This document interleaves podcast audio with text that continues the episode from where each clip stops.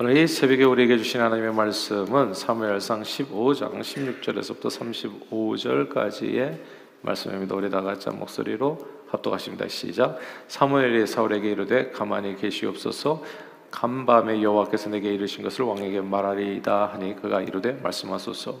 사무엘이 이르되 왕이 스스로 작게 여길 그때 이스라엘 지파의 머리가 되지 아니하셨나이까? 여호와께서 왕에게 기름을 부어 이스라엘 왕을 삼으시고 또 여호와께서 왕을 길로 보내시며 이르시기를 가서 죄인 아말렉 사람을 진멸하되 다 없어지기까지 치라 하셨거늘 어찌하여 왕이 여호와의 목소리를 청종하지 아니하고 탈취하기만 급하여 여호와께서 악하게 여기시는 일을 행하셨나이까? 사울이 사무엘에게 이르되 나는 실로 여호와의 목소리를 청종하여 여호와께서 보내신 길로 가서 아말렉 왕 아각을 끌어왔고 아말렉 사람을 진멸하였으나 다만 백성이 그 마땅히 멸할 것 중에서 가장 좋은 곳으로 길갈에서 당신의 하나님께 제사하려고 양과 소를 끌어왔나이다 하는지라. 사무엘이 이르되 여호와께서 번제와 다른 제사를 그의 목소리를 청종하는 것을 좋아하신 같이 좋아하시겠나이까? 순종이 제사보다 낫고 듣는 것이 수장의 기름보다 나으니 이는 거역하는 것은 점치는 죄와 같고 왕구한 것은 사신 우상에게 절하는 죄와 같음이라. 왕이 여호와의 말씀을 버렸으므로 여호와께서도 왕을 버려 왕이 되지 못하게 하셨나이다 하니 사울이 사무엘에게 이르되 내가 범죄하였나이다. 내가 여호와의 명령과 당신의 말씀을 어긴 것은 내가 백성을 두려워하여 그들의 말을 청종하였음이니이다. 청하오니 지금 내 죄를 사하고 나와 함께 돌아가서 나로 하여금 여호와께 경배하게 하소서 하니 사무엘이 사울에게 이르되 나는 왕과 함께 돌아가지 아니하리니 이는 왕이 여호와의 말씀을 버렸으므로 여호와께서 왕을 버려 이스라엘 왕이 되지 못하게 하셨음이니라 하고 사무엘이 가려고 돌아설 때에 사울이 그의 겉옷자락을 붙잡으며 찢어진지라. 사무엘이 그에게 이르되 여호와께서 오늘 이스라엘 나라를 왕에게서 떼어 왕보다 나은 왕이 이웃에게 주셨나이다. 이스라엘의 지존자는 거짓이나 변개함이 없으시니 그는 사람이 아니심으로 결코 변개하지 않으심이다 하니 사울이 이르되 내가 범죄하였을지라도 이제 청하옵나니 내 백성의 장로들을 앞과 이스라엘 앞에서 나를 높이사 나와 함께 돌아가서 내가 당신 하나님 여호와께 경배하게 하소서 하더라. 이에 사무엘이 돌이켜 사울을 따라가며 사울이 여호와께 경배하니라. 사무엘이 이르되 너희는 아말렉 사람의 왕 아각을 내게로 끌어오라 하였더니 아각이 즐거이 오며 이르되 진실로 사망의 괴로움에 지났도다 하니라.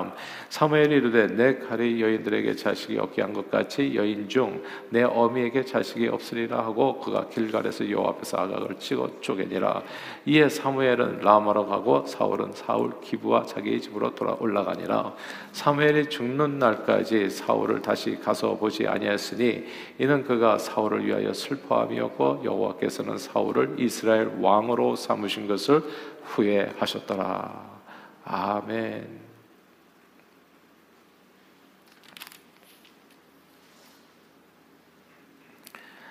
사울은 왕으로 기름 부어 세움을 받았을 때 짐 보따리 사이에 숨어 있었습니다. 많은 사람들 앞에서 이제 이렇게 제비 뽑아서 사울이 뽑히잖아요, 이스라엘 왕으로. 그랬을 때 짐 보따리 사이에 숨었어요. 그는 늘 자신을 작은 자라고 생각했습니다. 뭐 나 같은 게 무슨 왕이 되겠어.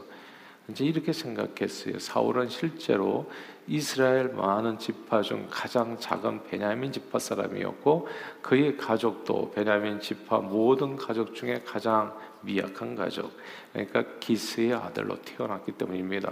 가문이 변변치 않았습니다.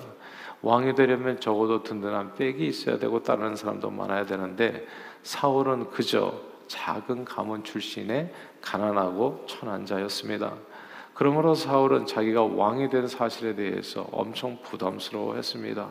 나같이 작은 사람이, 나같이 못난 인생이, 우리도 그럴 때 있잖아요. 나같이 뭐 배움도 적고 그 다음에 뭐 이렇게 힘도 약하고 가진 것도 없고 그러면 자꾸 나 같은 것이 뭐 이런 말들이 반복되는 거거든요. 사울이 그랬었다는 겁니다. 그래서 사무엘이 여러 징조로 사울을 왕으로 하나님께서 세우셨음을 알려주셨지만 그는 왕이 뭐하는 사람인지도 몰랐고 사람들도 그를 왕으로 인정하는 데 쉽지 않아. 무슨 베냐민 지파에서 기스의 아들이 왕이 되냐, 말도 안 된다. 사람들이 인정해주지 않아서 그냥 사울은 쓸쓸히 왕으로 추대를 받은 후에도 그냥 기브와 자기 고향으로 돌아가서 밭을 갈면서 살았습니다. 그러나 하나님의 뜻은 반드시 이루어집니다. 하나님의 말씀은 오늘 본문에 얘기하는 것처럼 거짓이나 변개함이 없으십니다. 하나님의 입에서 나온 모든 말씀은 율법의 1.1에 또 천지가 없어지게 다 이루어지거든요. 하나님의 뜻이 이루어지는 겁니다. 사람은 믿지 못해도 하나님의 말씀은 이루어집니다. 그래서 하나님의 말씀이 이런 식으로 이루어졌는데 어느 날 암몬 사람 나하스가 이스라엘을 대고 갑자기 싸움을 걸어옵니다. 이 국가적인 위기 앞에 사울은 하나님의 신의 감동에서 자기도 모르게 밭을 갈다가 나라가 국가적으로 위기를 처했다 하니까 자기도 모르게 분열이 일어나가지고 이스라엘 백성들을 한데 모으고 대적을 물리칩니다. 근데 성경 그렇게 적혀 있어요. 하나님의 신의 사울이 그 순간 감동되었다.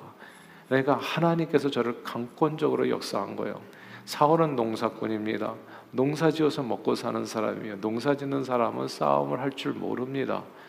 그리고 이 싸우는 걸 근본적으로 피하는 평화로운 사람들이죠. 그런데 그의 마음에 분연히 이제 일어나야 되겠다라고 하는 마음을 누가 주셨다고요? 하나님께서 주신 겁니다. 하나님의 신이 그에게 임해서 성경에 그렇게 기록되어 있죠. 그래서 하나님의 신에 이끌린 바 돼서 자기도 모르게 정신없이 전쟁을 치르고 엄청난 승리를 순식간에 거두게 됩니다. 그러니까 백성들이 졸지에 누가 영웅인지를 알아보게 된 거예요. 사울은 그 전까지 아무개였습니다. 노바디였다고요. 근데 이 전쟁을 통해서 전국구로 떠오르게 되는 것이죠. 그래서 온 국민의 환호 속에서 드디어 왕으로 인정을 받습니다. 밭이나 갈며 살던 비천한 자가 순식간에 정말 존귀한 위치 왕의 자리에 오르게 된 겁니다. 이것은 오직 하나님의 은혜였습니다. 하나님께서 그를 왕으로 진짜 만들어 주셨던 거예요. 근데 이렇게 전쟁에서 놀라운 승리를 거두게 되고 사람들에게 인정을 받아서 이제 왕으로 이제 정식으로 진짜 이렇게 추대를 받고 높임을 받게 되니까 사울의 자신감이 엄청 올라간 겁니다. 마음도 우쭐우쭐해졌습니다. 근데 성경이 뭐라고 합니까? 선 줄로 알거든 넘어질까 주의하라고 얘기하잖아요. 여러분, 사람이요, 비천하고 못났을 때는 그렇게 큰 문제가 없어요. 사실은 항상 나는 나 같은 것이, 근데 뭔가 나 같은 것이 뭔가를 이루기 시작하면 졸부가 되며 그때서부터 이게 돈 가지고 엉뚱한 짓을 하기 시작하게 되는 겁니다. 그 전까지는 부부도 서로 사랑하고 가난하지만 행복하게 살았던 사람이 그냥 라러리 티켓 하나 탁 맞아가지고 억만장자가 순식간에 되는 순간서부터 그 가정에 재앙이 임하게 되는 겁니다. 돈을 가지고 뭘 해야 될지 모르는 것이죠. 사울이 딱 그런 형태가 이루어지기 시작했어요. 선줄로 알거든 넘어질까 주의해야 되는데 선줄로 알았는데 자기가 잘해서 그렇게 선줄로 착각에 빠지기 시작한 겁니다. 하나님을 잊게 된 거죠. 자기가 그렇게 된 것이 오직 하나님의 은혜로 그 자리에 서게 되는데 하나님을 깜빡 잊고 내가 다른 사람보다도 어깨에 머리 하나 더 있는 사람이지, 내가 그래도 잘난 사람이지, 그러니까 내가 이 땅의 왕이 됐겠지 하면서 자기 자신을 높이기 시작하게 된 겁니다. 그래서 그렇게 하다 보니까 갑자기 하나님이 작게 보이기 시작한 거죠. 사무엘은 그때 이제 이렇게 되어지기 시작할 때 사울 왕과 백성들을 경고합니다. 그렇게 그런 마음을 가지며 큰 문제가 생긴다. 실제 왕은 하나님이다. 그대가 왕으로 세움을 받았다고 할지라도 그대가 왕이 아니다. 자기가 왕이 아니라는 것을 꼭 기억하고 사셔야 됩니다, 여러분. 내가 왕이 아니에요. 잘 나갈 때 조심해야 됩니다. 진짜 조심해야 됩니다.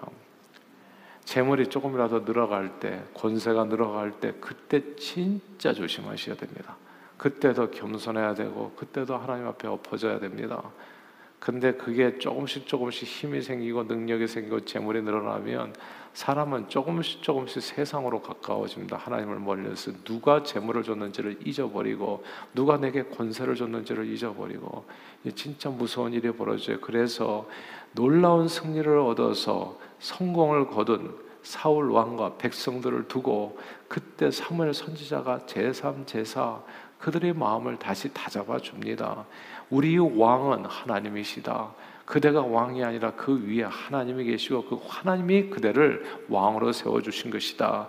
사울을 왕으로 세우신 분이 하나님이시요 승리를 주신 분도 하나님이시기에 이 하나님의 말씀을 저버리게 되면 하나님께서 세운 왕과 그 왕을 따르는 백성들이 모조리 함께 망할 수도 있음을 깨우쳐줍니다.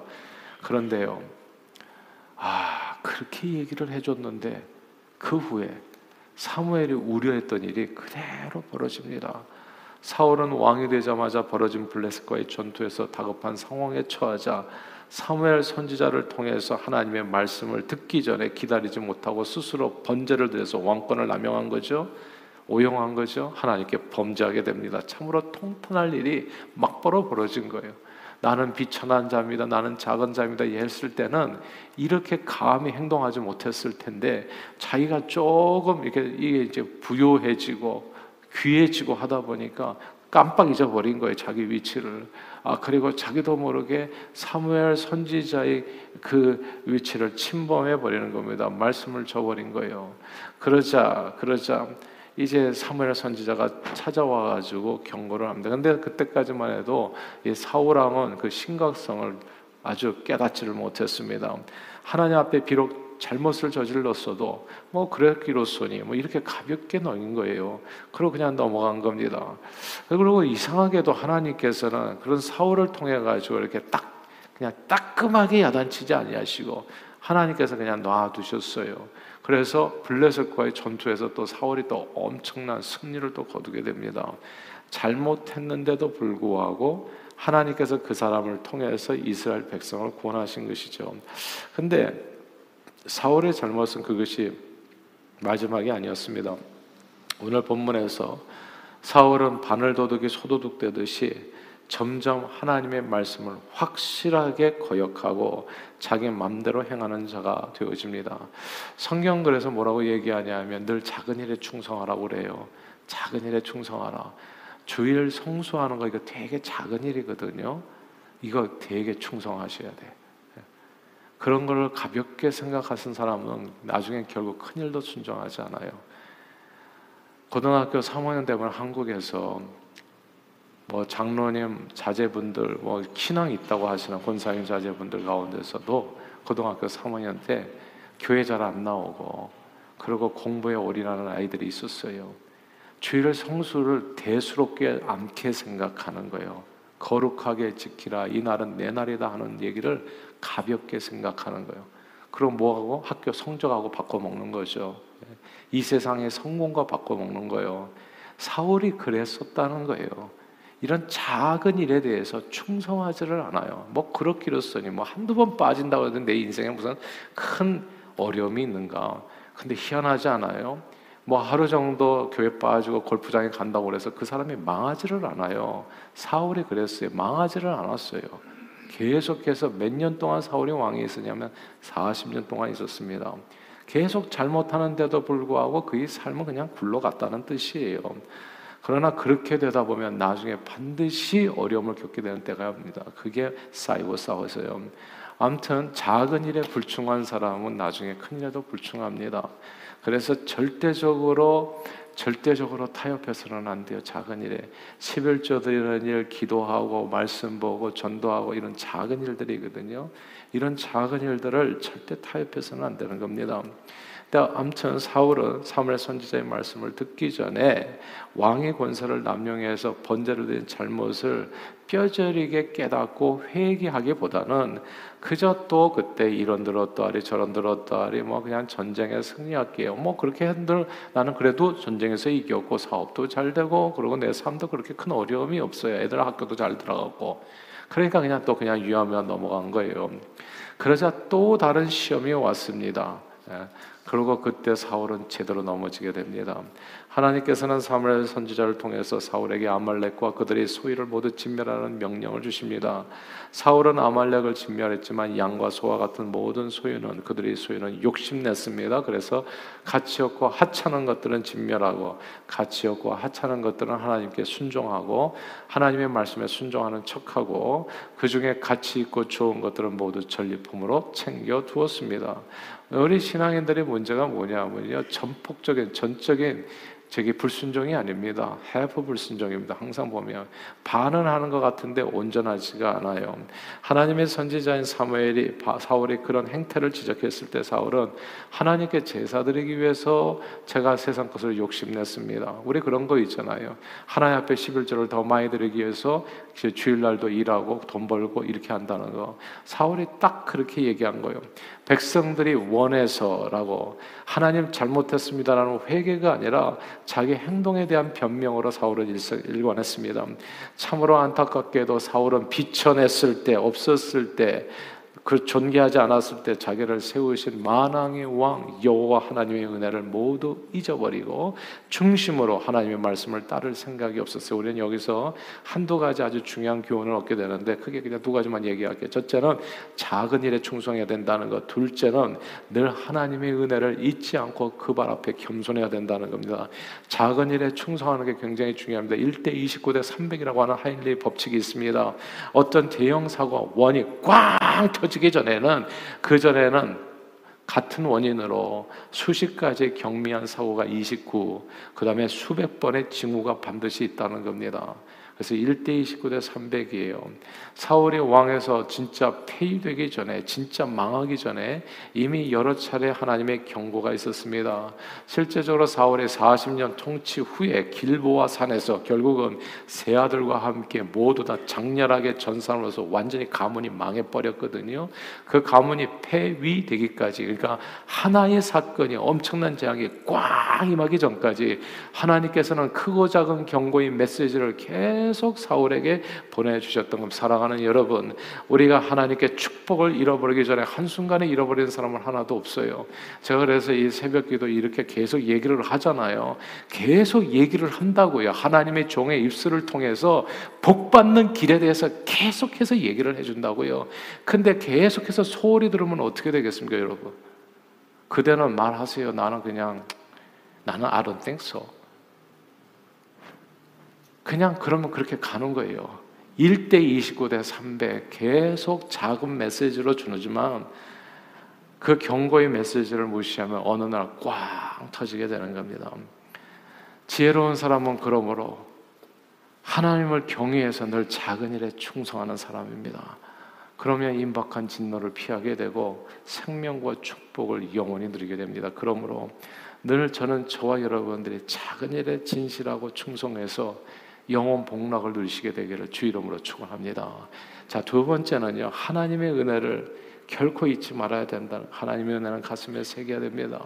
오늘 보면 17절 말씀인데요, 15장 17절 읽겠습니다. 시작. 사무엘이 이르되 왕이 스스로 작게 여길 그때 이스라엘 지파의 머리가 되지 아니하셨나이까. 여호와께서 왕에게 기름을 부어 이스라엘 왕을 삼으시고, 그대가 벌써 잊었는가 그대를 왕으로 삼아주신 하나님을. 이게 되게 무서운 얘기예요. 왕이 스스로 작게 여길 때, 나는 아무것도 아닙니다 할 때 하나님께서 그대를 기름 부어 왕으로 삼아주셨다고요. 성경은 나의 나된 것은 오직 하나님의 은혜라 말씀했습니다. 여러분 각자가 오늘 어느 자리에 이르렀든지 중요한 점은 그 모든 성공과 축복이 자신의 능력과 재물 때문이 아니었다는 것을 늘 기억해야 됩니다. 오늘 제가 이 자리에 서 있는 것은 정말 100% 아니 120%, 200% 아무리 강조해도 부족함이 없어요. 오직 하나님의 은혜예요. 저는 제 올챙이 시절을 너무 잘 알아요. 너무나 쳐다보고 싶지도 돌아보고 싶지도 않은 형편없는 자였어요. 언제 죽어도 하나도 억울할 것이 없는 그런 인생을 하나님께서 불쌍히 여기서 오늘 이 자리에 있게 하셨어요. 저는 새벽 기도가 일도 어렵지 않아요. 너무 감사해요. 이 자리에 나와 있을 수 있다는 것이. 왜냐하면 하나님의 은혜를 생각하면, 하나님의 은혜를 생각하면 난 평생에 이렇게 살다 갈 거라고요. 그러니까 예수 그리스도의 십자가 은혜로 내가 받은 게 뭔지를 조금이라도 잊지 않는다면 내가 내 몸을 불쌍한데 내어줄지라도 난 하나도 아깝지가 않아요. 하나님께 드리는 것이에요. 여러분들은 어떠세요? 우리는 모든 성공과 축복이 왜 감추냐면, 왜 자꾸 움켜잡으냐면 그게 내가 했다고, 내 희생으로, 내 땀으로. 하나님의 은혜라는 생각이 없어요. 성경은 너희가 재물 얻을 능력을 하나님이 주신 것이다. 돈 일부라도 여러분의 호주머니에 있다면 그게 하나님 주신 재능입니다. 제 가족 식구 가운데 있어요. 저기 어스티가 아는 아이도 있고 우리 형제 가운데 또 저기 친척 가운데 제가 이렇게 보면서 야 이거는 하나님의 은혜구나. 하나님께서 왜 그러니까 저에게도 만약에 그런 저기 어려움을 주셨다면 내가 무슨 돈을 벌겠어요. 나는 평생 누군가를 의지하면서 살아야 됐을 거예요. 한 번만 쫙 생각해 보면 이게 모두가 다 하나님의 은혜구나. 고마운 은혜라구나. 그래서 주님 앞에 나오는 것은 억지로 나오는 게 아닙니다. 뭐 새벽기도 나오라고 해서 오는 거 아니에요. 그런 거. 하나님의 은혜를 알면은 어떻게 잠을 자냐고 저는 그렇게 생각해요. 그냥 감사해요. 생명 주신 게 감사해요. 건강 주신 게 감사하고 다윗은 역대상에서 천지에 있는 모든 것이 하나님의 것이로소이다. 부와 귀가 주께로 말미암고 모든 사람을 크게 하심과 강하게 하심이 주의 손에 있다고 고백했습니다. 부귀 권세는 모두 다 하나님으로부터 말미암습니다. 나의 나된 것은 오직 하나님의 은혜일 뿐입니다. 근데 그 은혜를 잊으면 어떻게 되겠어요? 하나님의 은혜를 잊고 하나님의 말씀을 저버리면 오늘 본문 말씀입니다. 이게 무서운 경고의 말씀입니다. 23절을 읽겠습니다. 15장 23절 같이 읽습니다. 시작. 이는 거역하는 것은 점치는 죄와 같고 완고한 것은 사실 우상에게 절하는 죄와 같음이라. 왕이 여호와의 말씀을 버렸으므로 여호와께서도 왕을 버려 왕이 되지 못하게 하셨나이다 하니 아멘. 여호와의 말씀을 저버린 자는 여기 마치 우상에게 절한 죄와 같고 그로 인해서 하나님께 버림받는다. 이 구절을 주목해야 됩니다. 우리는 우상에게 절하는 죄를 마치 돌부처 상 앞에서 비나이다 비나이다 돌부처 상 우상 앞에 이렇게 비는 모습만을 연상합니다. 그러나 우상에게 절하는 죄의 내용이 분명히 오늘 본문에 이렇게 얘기합니다. 우상에게 절하는 죄의 내용은 하나님의 말씀을 저버리는 행동입니다. 사울왕은 비록 새긴 우상을 만들어서 그 앞에 절하지는 않았지만 하나님의 말씀을 소홀히 여기고 늘 이런저런 말로 변명하고 하나님의 말씀을 온전히 지키지 않았습니다. 오늘날 교회 다니는 그리스도인들 중에 새긴 우상을 만들어 그 앞에 절하는 사람들은 거의 없을 거예요. 교회 다니는 그리스도인 가운데 여러분들의 집에 뭐 돌부처상이라도 있습니까? 그런 사람 거의 없을 거예요. 그러나 교회 다니는 많은 그리스도인들 중에 하나님의 말씀을 이런저런 이유로 소홀히 하는 사람들은 적지 않을 겁니다. 사울처럼 하나님의 말씀보다는 세상에서 얻는 금은보화의 마음을 더 빼앗기는 사람 얼마든지 있고요. 사울처럼 하나님께서 나를 어떻게 생각하시나 하나님 앞에서 내 모습에 관심 있기보다는 늘 사람들이 나를 어떻게 생각하느냐에 관심을 두고 또한 사울처럼 하나님의 말씀보다 사람들의 말에 더 귀를 기울이고 하나님보다도 세상을 더 좋아하고 사랑하고 세상을 더 두려워할 수 있습니다. 여러분은 어떠신가요? 사울이 세상 무력의 눈이 어두워서 그리고 하나님보다도 백성들을 더 두려워하여 하나님의 말씀을 저버린 죄에 대해서 오늘 사무엘 선지자는 그는 우상 앞에 절한 것과 똑같다 이야기합니다. 그로 인해서 그에게 주어졌던 하나님의 모든 은혜와 축복이 이제 썰물처럼 물러갈 것을 말씀해 줍니다. 사울은 모든 것을 은혜로 주신 하나님을 저버림으로써 그 하나님과 함께 그 모든 것을 하나님의 왕이 되게 해주셨잖아요. 근데 하나님의 왕위를 폐하시는 겁니다. 하나님이 재물을 주시잖아요. 하나님께서 재물을 걷어가시는 겁니다. 하나님께서 건강을 주셨잖아요. 하나님께서 건강을 거둬가시는 겁니다. 하나님의 말씀을 저버리면. 그러므로 그 어떤 경우에도 저는 저와 여러분들이 하나님의 은혜를 잊지 않기를 바랍니다. 말년의 축복이 진정한 축복이거든요. 마지막을 아름답게 장식하기 위해서는 하나님의 은혜를 잊어서는 안 됩니다. 제가 말씀드리잖아요. 저는 죽기까지 하나님 앞에 설 때까지 난 새벽기도 올 수 있기를 기도해요. 새벽기도 온다는 게 엄청난 일입니다, 여러분. 병원에 누워 보니까 숨 쉬는 것도 힘들더라고. 이 배 한번 갈라 보니까 밥 먹는 거, 입 씹는 거 이거 엄청나게 힘든 일이에요. 교회까지 나올 수 있는 것은 어마어마한 건강을 소유하신 거예요. 이거는 저는 그렇게 살다 가고 싶어요. 하나님의 은혜를 잊지 않고 죽기까지, 사람 두려워하지 않고, 이 세상이나 이 세상에 있는 것들을 하나님보다 더 사랑하지 않고, 우리 마음과 생각을 지켜 오직 주님만을 더욱 사랑하며 그분의 은혜에 감사하며 그분의 말씀에 청종하는 우리 모두가 되기를 바랍니다. 나이나 된 것은 오직 주님의 은혜, 재물을 얻고 크게 되고 위대하게 되는 것이 다 주님의 은혜, 지금까지 살아온 것이 다 주님의 은혜, 주님의 은혜가 아니면 살아갈 수가 없습니다. 호흡마저도 다 주님의 것이기 때문에, 그러므로 오늘도 주님께서 지금까지 베푸신 은혜에 깊이 감사하는 마음으로 작은 일에 충성하여 주님의 말씀에 청종하여 늘 주 안에서 형통한 삶을 누리고 영원 복락에 이르시는 저와 여러분들이 다 되시길 주 이름으로 축원합니다. 기도하겠습니다. 하나님 아버지, 죄로 인해서 죽을 수밖에 없는 비천한 인생들을 위해 십자가 보혈로 죄에서 구원해 주시고 하나님 자녀되는 놀라운 권세를 주신 주님께 감사와 찬송과 영광을 올려드립니다.